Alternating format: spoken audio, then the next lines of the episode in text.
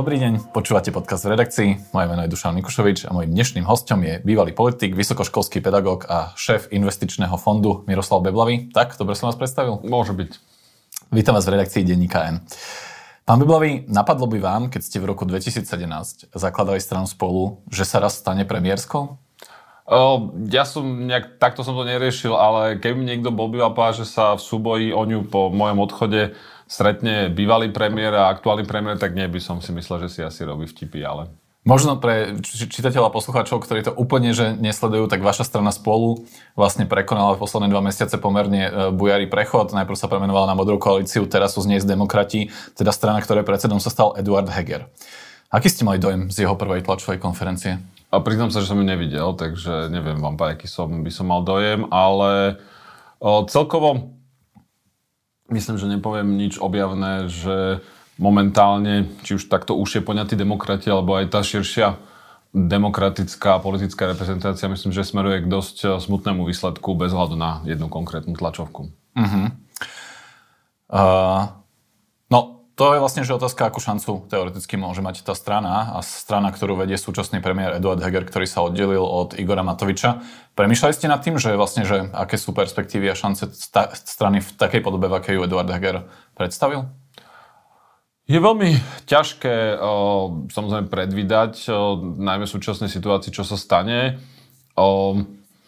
Čo je na tom vlastne ťažké, bez hľadu na to, ako to presne dopadne, je, že máme dneska možno aj v histórii najvyšší počet strán, ktoré vlastne budú bojovať na prežitie alebo tú 5% hranicu. Či je to SAS, či je to teda táto nová strana, či je to KDH, ešte kto? Teoreticky aliancia a teda skúsenosť Progresívneho Slovenska nám hovorí tiež, že z vysokých percent sa dá padnúť celkom dole. Áno, aj keď u nich si myslím, že u nich to dno je ešte nad 5%, aj keď nie je tak vysoko, ako to dneska vidia. Pardon, ešte je Olano, to som zabudol. Takže je 4 až 5 strán na tom, nazvime to, demokratickom konci spektra, ktoré každá má, povedzme dneska možno tak 50-50. A tým pádom to je asi to, čo má ako občana najviac nepokoje, že vlastne voľby sú čistá lotéria. No a potom vlastne nám sem prichádzajú debaty o spájaní, ktoré sme teda zažili už veľakrát, zažili sme ich aj v roku 2019. Otázka je, že či vôbec sa môžeme baviť momentálne o nejakom spájaní, že či v skutočnosti nevznikla nejaká ďalšia nová strana, lebo žiadne veľké spájanie sa nekoná. KDH chce samostatne, SAS chce samostatne, Progresívne Slovensko chce samostatne, Igor Matovič, Olano tiež a Aliancia, predpokladám, že tiež. To znamená, že žiadne nejaké spájanie v týchto strán na hranici 5%-ného kvóra sa nekoná. Vy čo si myslíte o tom, keď sa to nálepkuje ako spájanie strán? Tak opäť je evidentné, že platí, čo ste povedali, že spájanie sa nekoná, lebo keby sa konalo, tak nemôžeme mať túto situáciu. Ono sa ešte konať môže.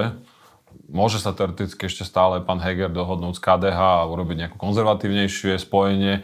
Môže sa teoreticky dohodnúť SAS, Progresívne Slovensko robiť nejaké liberálnejšie spojenie. A keď sa stane niečo z tohto, tak určite by som hovoril o spájaní síl, lebo sa spájajú relevantné síly, aby naozaj jednak teda unikli tej 5%-nej hranici a jednak sú aj ideologicky, povedzme, čitateľné pre voliča. Ale to, čo sa doteraz udialo, teda určite spájanie nie je. Premýšľali ste nad tým, že akou cestou by ste sa vybrali na mieste Miroslava Kolára, ktorý sa teda stal predsedom strany Spolu, ktorú ste zakladali, že či ísť teda cestou Eduarda Hegera alebo spolupráce s Eduardom Hegerom alebo Mikulášom Dzurindom? Priznám sa, že nie, lebo jednak nie som v politike, tak nemusím to riešiť. A jednak ja by som sa nebol býval vydal na jeho cestu, ako sa na ňu vydal, keď kandidoval na predsedu Spolu, pretože myslím si, že v tej chvíli bolo jasné, že Spolu už nemá ako nejaká samostatná politická strana šancu na zmrtvých stane z viacerých dôvodov a zároveň tam podľa mňa bola dobrá ponuka od Progresívneho Slovenska na spojenie. To znamená, že podľa mňa mali, ak Spolu ako Spolu malo mať nejakú budúcnosť, tak by sa spojilo s Progresívnym Slovenskom. To dnes už je len nejaká forma takého, aby som, že individuálnej dohody, kde v podstate tú stranu, poviem to natvrdo, že predali nejakému silnejšiemu hráčovi. No a tým pádom neviem, či mal dneska nejakú inú možnosť, ale táto cesta ako taká už podľa mňa bola dosť bezvýchodisková. Čiže vy ste v situácii, kedy vtedy kandidoval na predsedu Spolu znovu teda Juraj Hybš, ktorý mal záujem o spojenie s Progresívnym Slovenskom, teda Miroslav Kolár, ktorý hovoril, že strana by mala pokračovať samostatne, tak by ste sa prikláňali vlastne k Jurajovi Hybšovi a potom niektorým ľuďom, ktorí časom do toho Progresívneho Slovenska vlastne aj odišli zo strany Spolu, Oskar Dvořák a podobne. Moji priatelia, bývalí kolegovia sú dneska naozaj, niektorí Spolu zostali, niektorí prešli do Progresívneho Slovenska, niektorí úplne odišli z politiky, mnohí. Ja som aj vtedy, keď bola tá diskusia v Spolu, sa nevyjadrili verejne ani nejak súkromne, myslím, voči členom, a to z toho dôvodu, že my sme to vždy budovali naozaj ako demokratickú stranu, aj z hľadiska tých stanov, ako sú nastavené, aj celovnútorného fungovania, že som nechcel budovať stranu, ktorá bude zase raz patriť jednému človeku, v tomto prípade povedzme mne, alebo dvom, mne s Jožom Mihálom, ale naozaj patrila členom. Myslím, že vďaka tomu sa nám podarilo natiahnuť na začiatku v podstate takmer do 1000 veľmi aktívnych, rozumných ľudí, a práve preto som zase nechcel do toho vstupovať a ukazovať im prstom, že takto máte rozhodnúť. Už som v tej politike nebol, nebolo by to fér. To znamená, ja som vtedy bol za rešpektovanie demokratické vôle členov a evidentne väčšina z nich nebola za spájanie s Progresívnym Slovenskom, ale bola za samostatnú existenciu. A to rešpektujem. Ale áno, ja by som bol v tej chvíli, sa už rozhodoval o spojení. Okrem iného aj preto, že si myslím, že Progresívne Slovensko je strana, ktorá mohla a môže ísť dvoma smermi. Môže ísť takým veľmi úzko, takým liberálno-progresívnym, veľmi úzko zameraným, ktorý má svoju silnú voličku, základňu z hľadiska vernosti, ale aj nízke percentá. Alebo môže byť stranou, ktorá je takým širším zástupcom, by som povedal, liberálno-proeurópskeho voliča na Slovensku. A to je podľa mňa lepšia cesta, preto sme s nimi aj robili koalíciu. A keby sa Spolu zlúčilo s PSK-om, myslím, že by bolo prispelo k tomu, že Progresívne Slovensko by bola bývala viac takáto strana, aj keď z toho, ako pozrieme, povedzme, zvolením Miša Šimečku, myslím, že tým smerom idú tak či tak, takže ako asi niečo zásadne historické sa tým nezmenilo. Ja sa k PSK ešte dostanem, ale zostanem vlastne chvíľku pri tom Eduardovi Hegerovi a Mikulášovi Dzurindovi, lebo vlastne, že to boli tí premiér a ex-premiér, ktorí vlastne superili, alebo nie, že, neviem, či superili o tú stranu, ale jednoducho, že ich osud sa mohol spájať so stranou, ktorú vy ste zakladali. V čom sú za a proti pre Mikuláša Dzurindu a za a proti pre Eduarda Hegera z vášho pohľadu ako človeka, ktorý by sa mal postaviť do strany, ktorá má ambíciu obhajovať euroatlantické prozápadné hodnoty, získať nad 5% a zastupovať aj tých mestských liberálov alebo jednoducho prodemokraticky orientovaných voličov, ako oni to hovoria? Ja mám obidvoch týchto pánov ľudský rád, obidvom si týkam, teda Mikuláša Dzurindu poznám viac ako 20 rokov, Eda Hegera menej, možno 7-8. Takže nechcel by som hovoriť nejaké také ostré súdy. Z môjho pohľadu výhodou Mikuláša Dzurindu bolo a je, okrem nejakej aury z minulosti, aj to, že z neho cítiť, že v tej politike chce niečo dosiahnuť a že má svoj smer a má nejakú svoju ideu. Čo Eda Hegera nevždy cítiť, respektíve často je to skôr o tom, že vo všeobecnosti je to človek, ktorý chce dobre. Na tom sa zhodne, myslím si, veľmi veľké percento ľudí, čo ho sledujú. Ale čo to presne je a ako veľmi najmä sa za to je ochotný pobiť, to býva predmetom nejakých pochybností. No, takže keby som mal tipovať, tak by som povedal, že výhodou Mikuláša Dzurindu bol tento taký bojovný zápal, jeho schopnosť naozaj ísť za vecu a mať aj nejakú silnú myšlienku. Na druhej strane samozrejme postavenie premiéra plus niekoľko tých silných osobností za ním, tých ministrov, ktorých si dokázal získať, ktorí povedzme možno nie sú nejakí strašne populárni, myslím v zmysle, že by boli teraz populárnymi politikmi, sú často aj veľmi noví v politike, ľudia ako povedzme Káčer alebo Hirman, ale sú to ľudia, ktorí majú nejaký svoj rešpekt, nejaké svoje postavenie, plus ako ministri samozrejme budú aj viditeľní, takže to tiež netreba podceňovať. Z môjho pohľadu, čo je tam nešťastné zatiaľ je, že všetko to dianie pôsobí veľmi jasne, ako keby, že ľudia sa zaoberajú sami sebou a chcú hlavne, myslia hlavne na seba.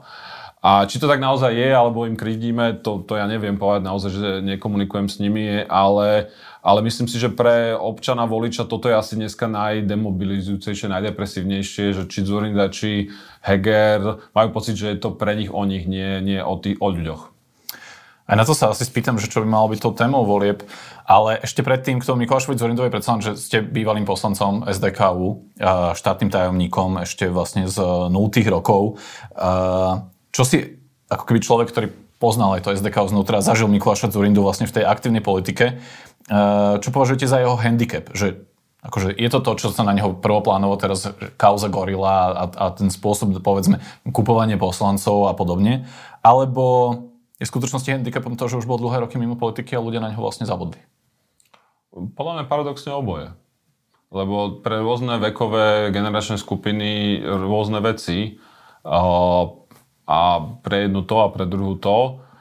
Ale ja zase by som povedal, ako sa ukazuje, či napríklad Miloša Zemana v minulosti ako ukazuje dneska Robert Fico, že netreba v politike podceňovať hráčov so silnou vôľou, ale aj s nejakou silnou schopnosťou priťahovať pozornosť.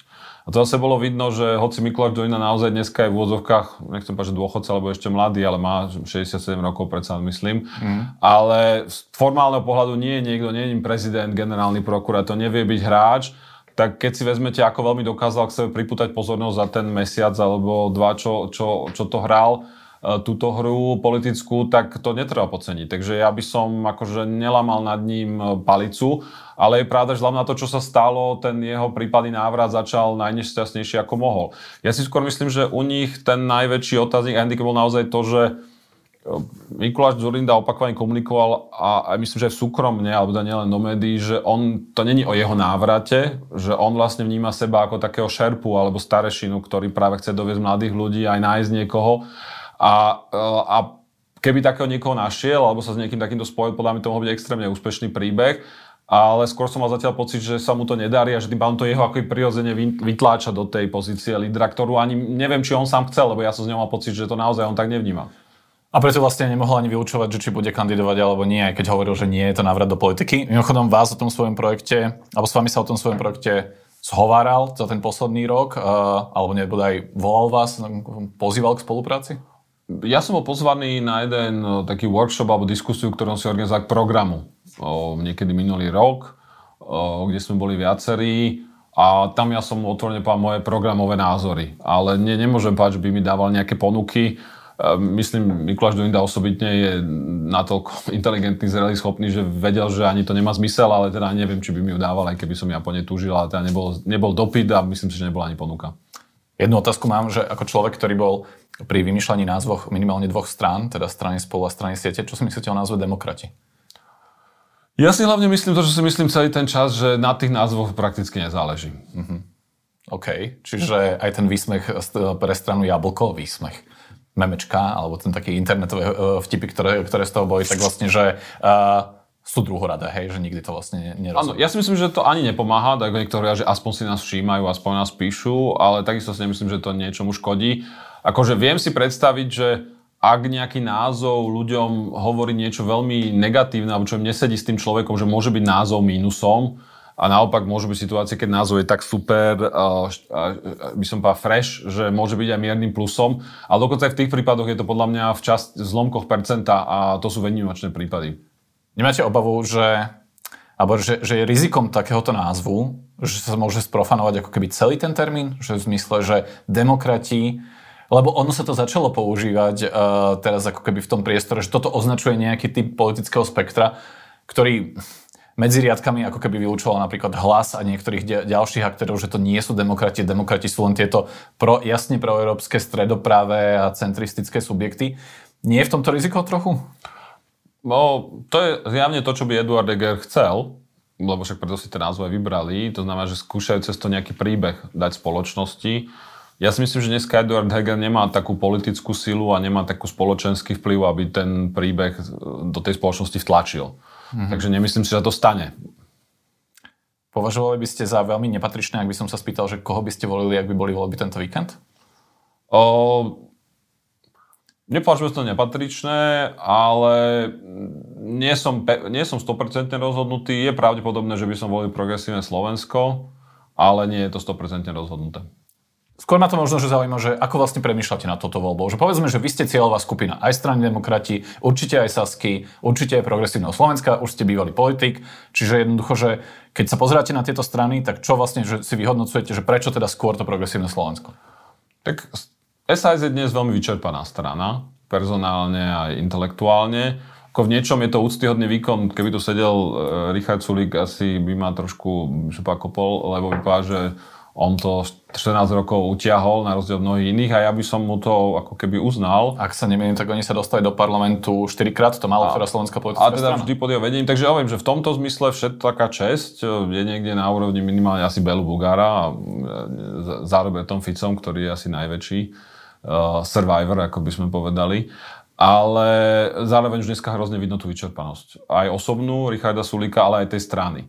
Tým, že on postupne sa z neviem, či vyhnal, alebo oni odišli, a teda vlastne odišlo strašne veľa silných osobností z tej Sasky, ktorá na začiatku bola a nepodarilo sa ich v takej istej miere nahradiť, tak tá strana je personálne vyčerpaná, ale je dneska ideovo vyčerpaná. Že vlastne čo, kedysi to bol odvodový bonus, potom to bol taký ekonomický liberalizmus a určitá kombinácia s kompetentnosťou.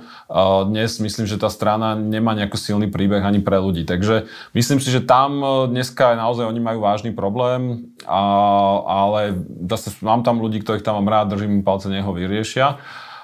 Pokiaľ ide o demokratov, tam naozaj asi najväčšia devíza Eduarda Hegera, okrem jeho nejakého osobného pokoja toho, že mu všetci veríme, že to myslí dobre, je to, že ako ministerská strana tam má niekoľko osobností, ktorých si viete predstaviť, že riadia štát a neobávate sa v noci. To znamená, takú základnú dospelosť, by som povedal, prichádza s ním.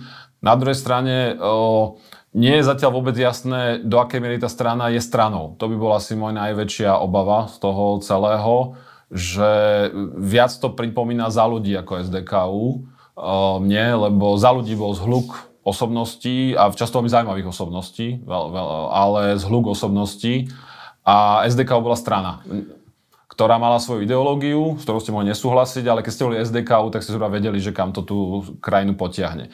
Takže to je asi najväčšia nevýhoda dneska demokratov. No a Progresívne Slovensko je veľmi mladé, čo je aj nevýhoda, lebo človek by si prijal možno trošku dospelejšiu stranu, ale zároveň ukázalo, že vie prežiť aj ťažšie časy, čo nie je maličkosť. Majú kohéziu ideologickú, niekedy možno až príliš, ale tým pádom rozumiete, že o čom sú. A pokiaľ by som povedal, že dokážu presvedčiť ľudí ako ja, že sú pripravení naozaj tú krajinu spravovať, tak si myslím, že majú najlepšiu šancu byť tí dobrom slova zmysle mladí, noví, fresh, ktorí a zároveň aj reálne za nimi niečo je.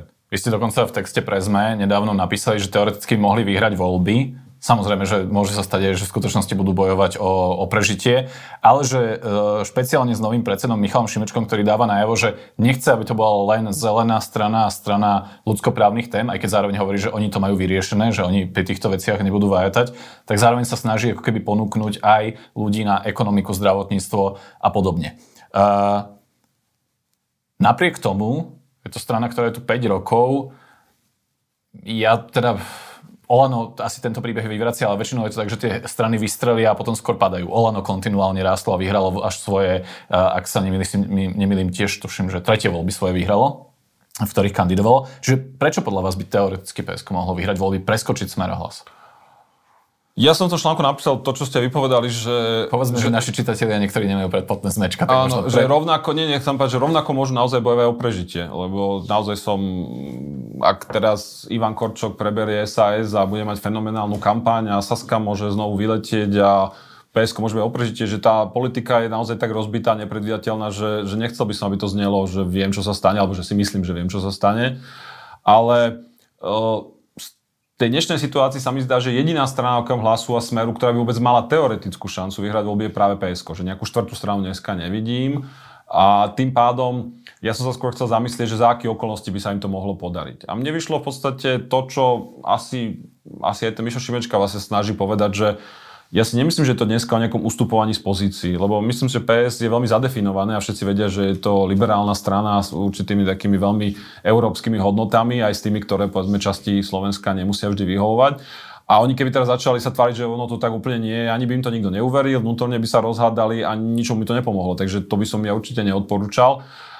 Ale čo si skôr myslím, že oni potrebujú práve otvárať nové témy, potrebujú byť dôveryhodní v tých témach, ktoré najviac trápia Slovensko, či je to zdravotníctvo, či je to stav ekonomiky a čo s touto krajinou, s verejnými financiami, pretože to si pamätám za minulý volieb o koalícii PS Spolu, že už vtedy, keď sa pýtali voličov, že kto je najlepší vo vzťahu k životnému prostrediu, kto je najlepší vo vzťahu k školstvu, teda dokonca ani tam musia byť tie kultúrne vojny, tak PS Spolu vyhrávalo tieto prieskumy. A keď sa potom pýtali voličov, že podľa čoho sa rozhodujú, koho voliť, tak tieto témy boli až 4., 5. alebo 6. To znamená, že dilema podľa mňa PS je v niečom podobná, ako bola dilema PS Spolu v minulých voľbách, že ako sa stať silnou stranou v tých témach, ktoré sú top. Pre ľudí. Nemusia byť najsilnejšou možno, ale minimálne silnejšou ako dnes. A keď sa im toto podarí, tak si myslím, že a najmä keď ľudia overia Mišovi Šimečkovi jeho príbeh ako keby že vzdelaného, čistého, idealistického, ale manažersky schopného chlapa, ktorý to tu vie zobrať do rúk, tak tá šanca tam teoreticky je. Samozrejme, strašná vec stojí proti tomu, len ja sa teraz snažím občas napísať aspoň jeden, každý druhý, tretí článok je optimistický, lebo všetci sme veľmi plní pesimizmu a skepsy. Ja som si, keď som sa pripravoval na dnešný rozhovor, tak spomenul som si na náš spoločný rozhovor z roku 2015 kvôli titulku, ale ten titulok ešte nechám bokom, než sa k nemu dostanem. A tam sme sa bavili vlastne, že o vízii siete. A vy ste tam hovorili, že strana sa bude primárne definovať na iných témach, ako sú tie, na ktorých sa na Slovensku tradične vníma rozdelenie medzi konzervatívcov a liberálov. To isté hovorila Strana za ľudí a to isté teraz hovorí Strana demokrati. Moja otázka je len k tomu, že v súvislosti s tým PS-kom, že či neukázal čas, že sa v skutočnosti tomu deleniu nedá vyhnúť, že to sa nedá nejakým spôsobom odignorovať a že OK, tie témy nemusia byť určujúce, tak ako hovoríte, že tie témy musia byť top, ale že je príklad siete za ľudí aj demokratov možno, alebo minimálne tých dvoch strán, ktoré im predchádzajú, ukazujú, že to treba mať aspoň vyriešené. Tak to poviem, že ja na jednej strane to mám v sebe vyriešené od malička, alebo tak od malička asi nie, ale teda odkedy som dospelý. Ja som určite liberál, hodnotový, aj keď myslím si, že oproti mnohým mojim liberálnym kamarátom mám väčšie chápanie pre aj konzervatívnejšie sociálno-demokraticky orientovaných ľudí, že mám taký posvetný oheň v očiach a šablu v ruke, ale z hľadiska toho, čo ja považujem za správne, to mám vyriešené. Vracajúc sa ale k tomu, čo ste sa spýtali, ten, kto by s vami dneska nesúhlasil, by bol najmä Mikuláš Dzurinda, lebo na tom jednom stretnutí programové, kde ma zavolal a kde som dával svoje názory, on práve presadzoval, myslím, že to potom aj verejne hovoril, že práve strana by mala riešiť tie najpodstatnejšie témy, ktorými je tá ekonomika, zdravotníctvo, prípadne možno ešte stále korupcia a toto nechať na individuálne svedomie voličov, takže on stále v to zjavne verí, že metóda SDK by fungovala. Ja čo si rozhodne myslím, a to, čo som už povedal, je, že PS na to nie je odkázané. To znamená, nie je potrebné, aby dneska PS alebo SAS alebo ktorákoľvek strana pre volebný úspech skúšala takto ako keby lavírovať, len preto, aby uspela. To znamená, že nemyslím, že je to treba, ale keď to niekto úprimne verí, ani si nemyslím, že je to fatálny problém. Ja si myslím, že problém siete aj za ľudí bola osoba lídra. To si myslím, že bol najväčší problém. Jeho osobná dôveryhodnosť nakoniec v deň volieb, či už z hľadiska charakteru, integrity alebo nejakého vymedzenia pre voličov. A druhý problém tých strán bol podľa mňa v tom, že nakoniec nemali inú silnú tému, ktorú by v očiach voličov ako keby boli jasní. To znamená, inými slovami, teraz to je na takom veľmi nedobrom príklade, že keby za ľudí bola bývalá strana rovnej dane a rovná daň zrušovala slovenských voličov, tak by vôbec nevadilo, že čo si myslia o LGBT alebo o iných témach. Ale skôr, že nedokázali ani Radoslav Procházka, ani Andrej Kiska, okrem toho, že oslabili svoju osobnú dôveryhodnosť s rôznymi vecami, tak nedokázali nabrať nejakú silnú tému, ktorá by to prevalcovala. Ona je taká historická skúsenosť v mnohých krajinách, napríklad v Česku hovorí, že tento typ tém, tých povedzme kultúrno-etických alebo pokrok v týchto témach presadili skôr strany, ktoré to nemali ako keby svoje erbové témy, ale ktoré mali iné a popri tom ich vlastne presadili ČSSD v Českej republike typicky. Čo bude, alebo čo by mohlo byť témou pre tieto tzv. Demokratické strany alebo prodemokratické strany v týchto parlamentných voľbách, z ktorých by mohli uspieť, mohli by prekričať alebo prehlušiť, alebo neviem ako sa aspoň mať návrh oproti Robertovi Ficovi, ktorý bude využívať tému strachu z vojny a asi ďalších tém a negatívnych. Na čom by teoreticky mohli uspieť a na čo by ešte slovenský volič mohol počúvať tento typ strán? Ja som skeptický, lebo myslím si, že tieto voľby majú zatiaľ dve možné témy. A jednou sú istoty a druhou je revanš. A tieto témy majú zatiaľ obsadené Peter Pellegrini a Robert Fico. A neviem, či popri istotách a pokoji a revanši a nejakej veľkej zmene, hneve, je priestor ešte pre tretiu tému. A najmä, že kto by bol jej dôveryhodný nositeľ, ktorému by to ľudia uverili.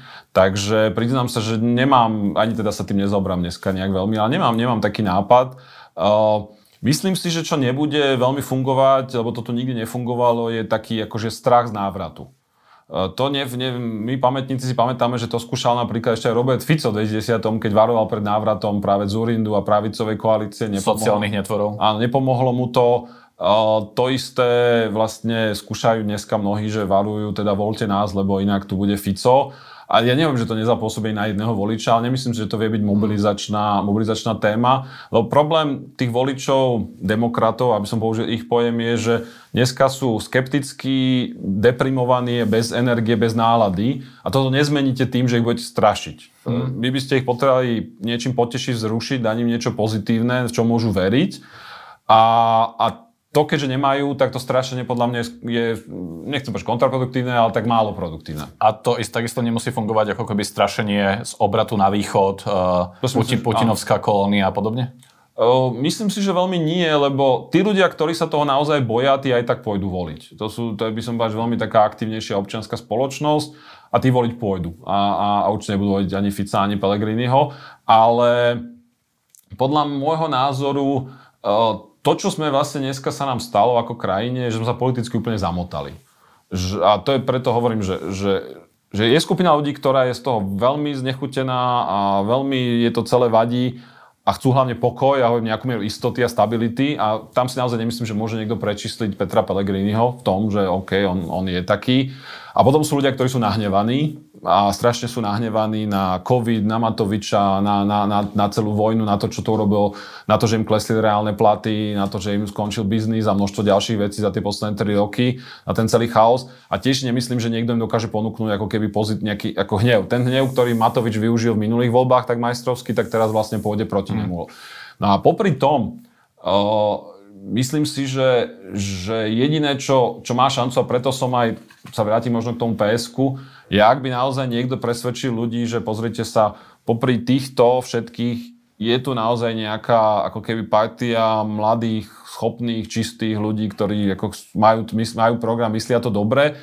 A potom ale viac než o nejakej téme, je to proste o tom, že dajme šancu akože týmto iným. Také, jak bol kedysi v Čechách, že ďakujeme, odejdete, tak ako keby niečo na ten spôsob. Uh-huh. A to by musel samozrejme mladý Šimečka aj s jeho partiou dôveryhodne zosobniť, čo netušíme, či sa im podarí.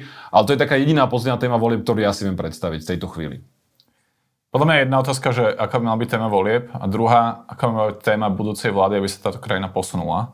Čo je možno, že závažnejšie a nemusí to byť také sexy a nemusí sa to využiť v kampani, ale čo je podľa vás momentálne najnaliehavejšie z pohľadu toho, aby sa, táto krajina naozaj že nerozpadla?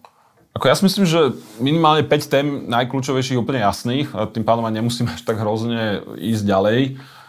Základná téma budúcej vlády je stabilita. Potom, čo to teraz dialo, podľa mňa prvá podmienka aj voličov, aj partnera kohokoľvek je, že teda nech sa to na 4 roky usadí a nech to ide.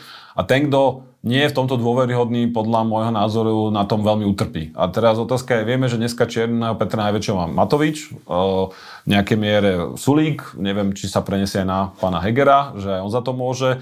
Na opačnej strane si myslím, že to môže oslabovať nejaké také úplne síly ako crazy typu, že aj keď to crazy. V tomto je vlastne veľká výhoda Roberta Fica, že on je zároveň aj establishment, aj revanš dneska a keď to dobre zahrá, tak pre tých nevilivých voličov môže byť zároveň paradoxne zárukou určitého typu stability. Takže stabilita podľa mňa je jedna téma. Za ňou podľa mňa následuje samozrejme tá geopolitická orientácia, je na tom spoločnosť rozdelená, je to aj objektívne veľmi dôležité, to znamená, že je o čo bojovať, lebo keby bol konsenzus, tak to nie je téma volieb, ale nie je konsenzus, takže si myslím, že to bude veľmi dôležitá téma. A myslím si, že demokrati, aby sme, vidíte, už nám vnútili ten príbeh. Ten je názor. To tak, no. Nevieme, ako tie strany máme nazývať, tie síly. To je ten problém. Čo sú to prozápadné, čo sú to stredopravé, že hrozne to vlastne už nefunguje. Je to tak. Takže táto skupina, podľa mňa tam môže zabojovať ešte celkom úspešne. Nemyslím, že na tom dajú vyhrať voľby, ale ako keby aj pozitívnou víziou, že toto znamená byť európsky, je niečo.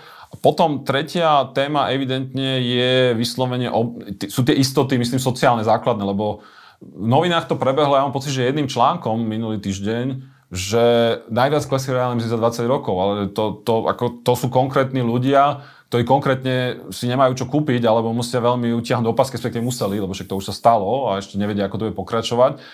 A na jednej strane Matovič takmer zlomil verejné financie tými kompenzáciami bezmyšlienkovitými, ale na druhej strane to nie je niečo, čo dlhodobo vyrieši pre ľudí ten problém. Že rozdalo sa hrozne veľa peňazí každému, ale málo sa reálne pomáha tým, čo to potrebujú.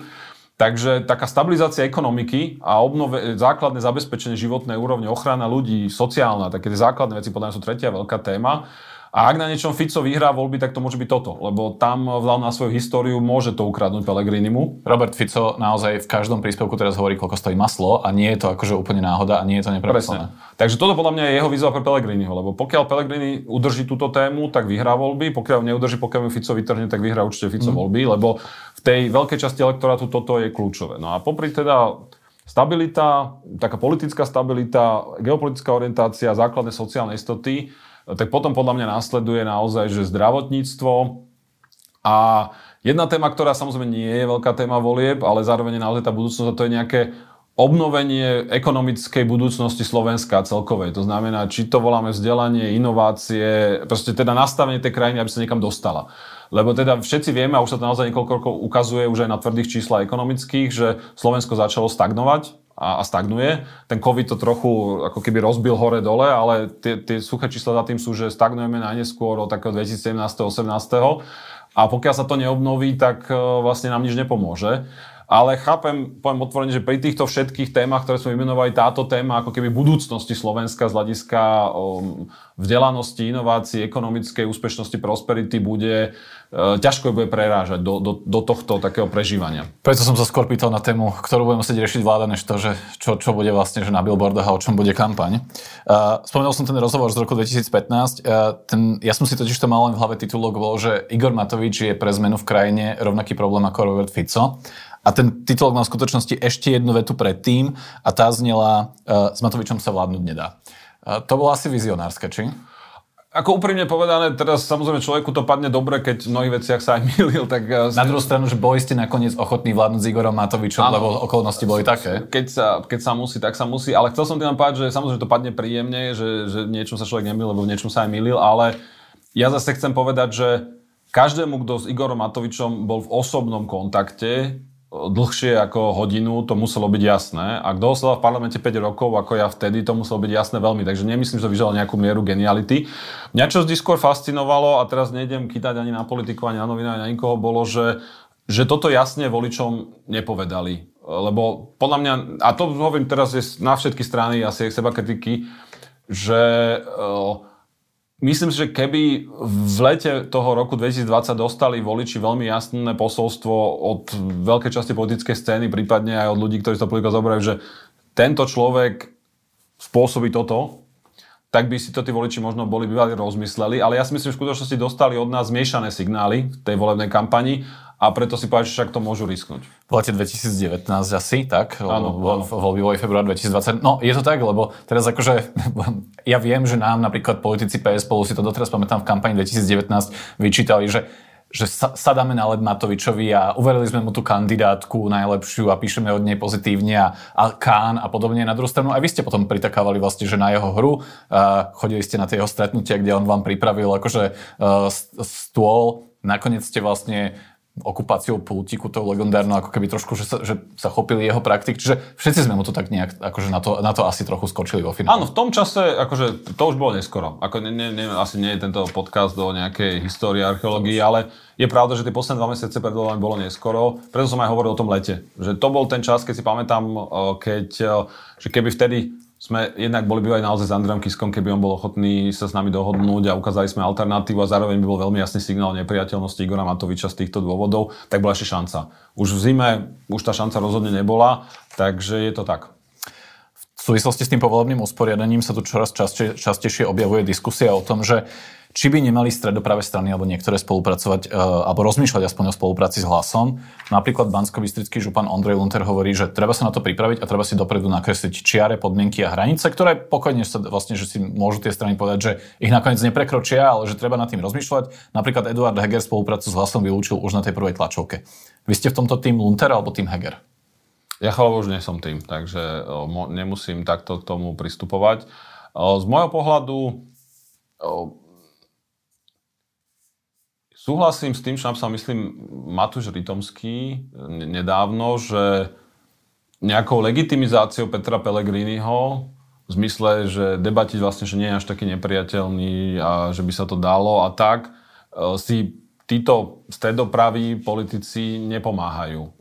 Pomáhajú možno Pellegrini, možno dokonca pomáhajú Ficovi, lebo možno tí vysielajú signál, že Pellegrini nie je až taký skutočný opozičník, ale sebe určite nepomáhajú. Mm-hmm. Znamená, že ja si myslím, že na úrovni verejného diskurzu a na úrovni kampane a toho, o čom sa komunikuje, tak myslím, že nejaké špekulácie o Pellegrinim pomáhajú len Pellegrinimu, prípadne Ficovi.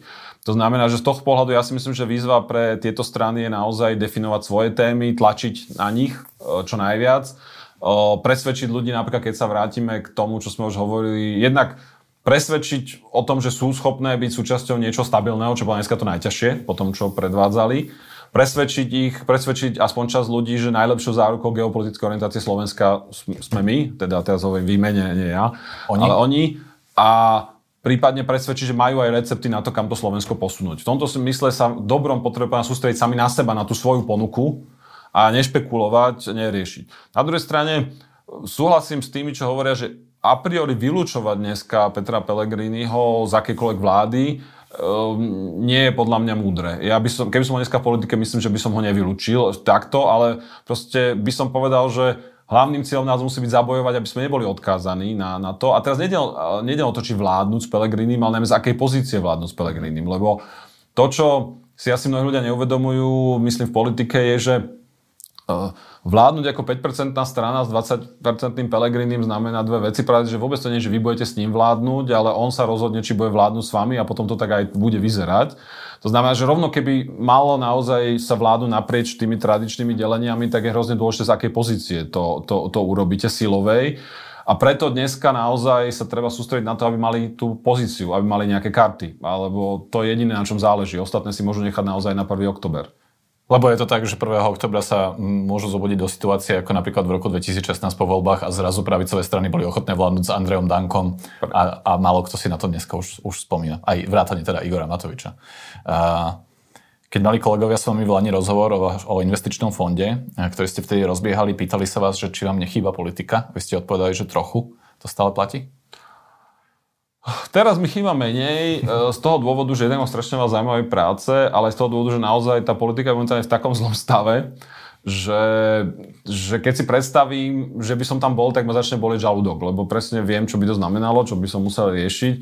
A dnes je to asi fakt, že najhoršie, aké to kedy bolo z tohto hľadiska. Ako myslím, byť politikom, ktorý na jednej strane chce nejaký výsledok dosiahnuť, teda nemohol to tam len byť, ale niečo presadiť a zároveň má nejaké zásady a princípy, tak myslím, že dneska je to úplne najhoršie. Takže v tom zmysle mi to nechýba. Prišli nejaké ponuky v tomto predvoľbnom období? Asi technicky áno, ale priznám sa, že tým, že ja dávam veľmi jasne najavo, že nie som v politike a nechystám sa do politiky, tak myslím, že ma ani nikto seriózny ma nerieši a ja to neriešim, takže reálne nie. Zašpekulujem si z prezidentskej kancelárie náhodou v súvislosti s takými tými úvahami o úradníckej vláde, keď oni potrebovali vlastne zistiť, že kto by ochotný bol prípadne na tom participovať?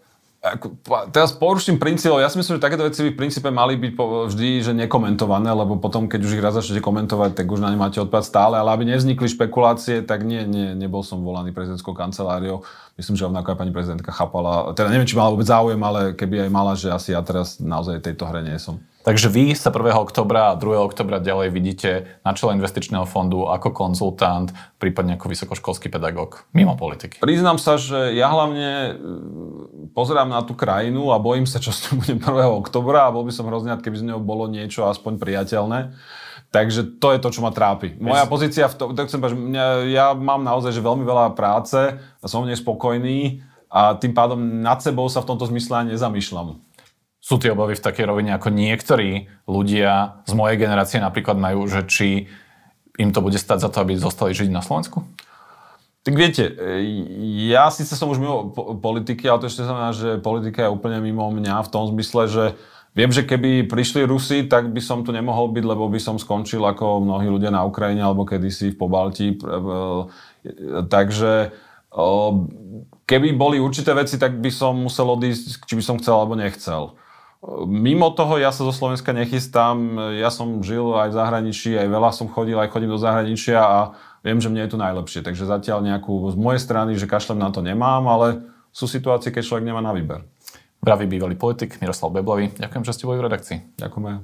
Moje meno je Dušan Mikušovič. Teším sa do počutia na budúce.